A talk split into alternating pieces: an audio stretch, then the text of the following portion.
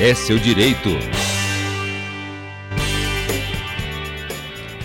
O INSS entrou com um pedido no STF, Supremo Tribunal Federal, para que a Corte suspenda o andamento de todas as ações ligadas à revisão da vida toda. Entre as razões alegadas pelo INSS para que o STF atrase os efeitos da ação estão a falta de estrutura do Instituto para aplicar neste momento o volume de revisões. A revisão pode ser pedida pelos trabalhadores que começaram a contribuir para o INSS antes de 1994 e que aposentaram depois de 1999. E é sobre esse assunto que nós conversamos agora com o Dr. Antônio Basílio Floriani Neto, advogado especialista em direito previdenciário. Bom dia, doutor Antônio, seja bem-vindo ao Jornal da Educativa. Bom dia, Giovana, bom dia, Vinícius, bom dia a todos os ouvintes da Rádio Paraná Educativa. Doutor Antônio, primeiro, né, nós gostaríamos que o senhor explicasse aos nossos ouvintes o que é a revisão da vida toda e quem ela beneficia. A revisão da vida toda consiste em um pedido uh, para que o segurado aposentado do INSS uh, ah, possa utilizar os valores recolhidos antes de julho de 94, antes de implementado o plano real, para fins do cálculo do seu benefício. É, de uma maneira mais objetiva, a revisão da vida toda ela é aplicada então para quem é aposentado no INSS e uh, busca incrementar, aumentar o valor da sua aposentadoria, caso aqueles recolhimentos que a pessoa fez antes de julho de 94 impactem positivamente no benefício previdenciário.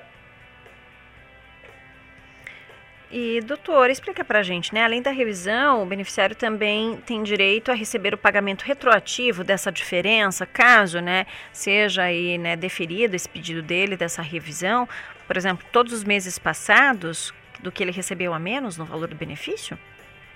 Então, é, para esse esse tema, que é uma tese que foi levada ao Poder Judiciário, uhum. e o STF, ao final do ano passado, formou maioria reconhecendo então a constitucionalidade da tese, você uh, tem que fazer um cálculo uh, para ver se essas contribuições antes de julho de 94 vão impactar positivamente no seu benefício. Esse é o primeiro passo. Bom, impactando, aumentando o valor da sua aposentadoria. Vamos pensar que alguma pessoa tenha se aposentado lá no ano de 2015, uhum. no ano de, é, no valor de dois mil reais. Essas contribuições, esse novo sistema de cálculo vai jogar para 2.500.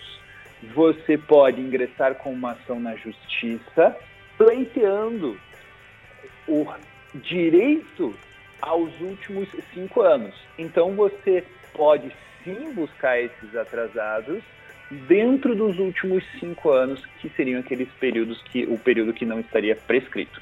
Uhum. E doutor Antônio, com esse pedido do INSS, as revisões ficam suspensas, né? Então, de que maneira esse pedido pode prejudicar os beneficiários que estão com o processo em andamento para receber a revisão? Vinícius, esse é um ponto muito importante. É, eu diria que esse pedido de suspensão feito pelo INSS ele pouco vai impactar as pessoas que já estão com ação na justiça ou aquelas que pretendem entrar na justiça. Por quê? Porque, como eu estava comentando, o STF formou a maioria ao final do ano passado para reconhecer a tese. O STF não publicou este acórdão. E via de regra, Giovana, Vinícius, a todos os aposentados que estejam nos ouvindo, a gente começa a ter efeitos práticos em um processo judicial depois do trânsito em julgado, a partir do momento que não cabe mais recurso. Uhum. Então, essa discussão da vida toda, de fato, ela não tem ainda o trânsito em julgado. O que o INSS pediu nesta semana é que, mesmo com a decisão do STF, a justiça não antecipe os efeitos e passe a implementar a revisão da vida toda sem ter esse chamado trânsito em julgado, sem ter esse encerramento do processo. Então, de maneira bem objetiva para quem está nos ouvindo, o que o INSS quer é impedir com que a justiça, por exemplo, o juiz responsável pelo seu processo, já determine de imediato a revisão sem ter essa, uh, esse encerramento do processo que está lá no STF. Uhum. E doutor, como que o aposentado, né, pode saber se essa revisão é vantajosa ou não para ele antes de entrar com o processo? Tem como fazer essa análise, doutor?